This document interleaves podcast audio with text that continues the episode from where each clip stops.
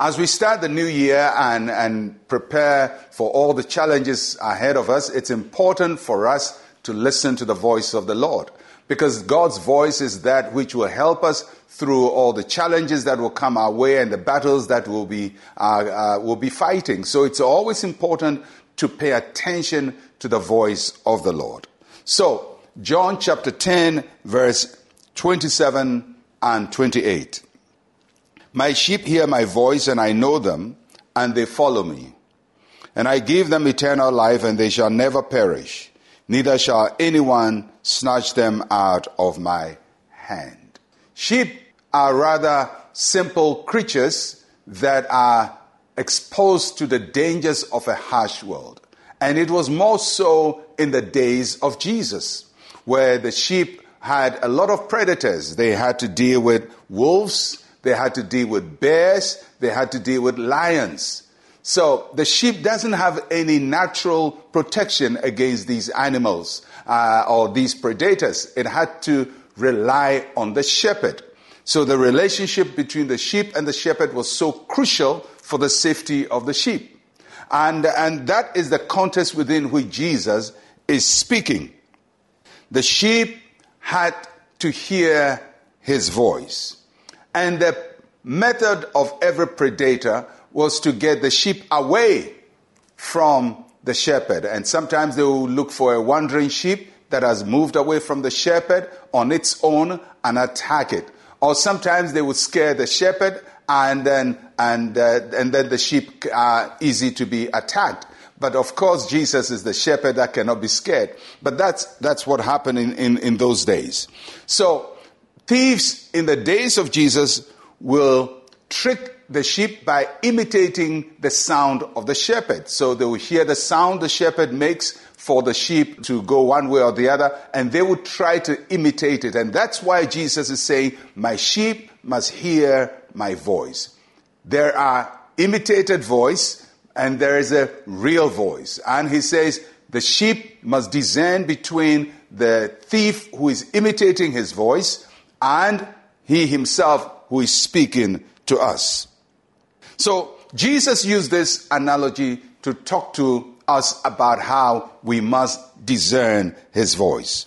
And because the sheep is threatened by a lot of enemies, uh, it has to learn the voice of the shepherd very clearly. So, how do we survive in this world if we are God's sheep and we're surrounded by so much hardship how do we survive? We have to learn to hear God's voice.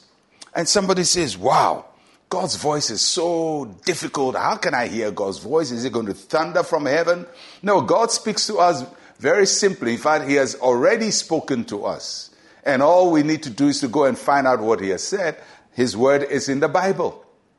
And the more we read the Bible, the more we understand God's voice and we see how God deals with people, how God deals with situations, how God responds to human need. We see all of that, particularly as we observe Jesus Christ and, and listen to his words and, and hear him. We, we get to hear the voice of the shepherd. So if you want to hear the voice of your shepherd, listen to Jesus Christ. Read his words in the New Testament.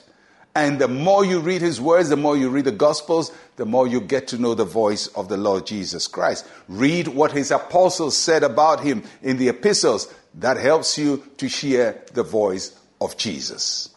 And then uh, he says, when we hear his voice, we must follow, we must obey his voice. So it's one thing hearing what he's saying, another thing doing what he's saying. We must not just be hearers, but doers also. And then we have to trust in his protection. Now, when we stay in the Word of God, when we do the Word of God and we trust in God's protection, He takes us through the valley of the shadow of death and we fear no evil.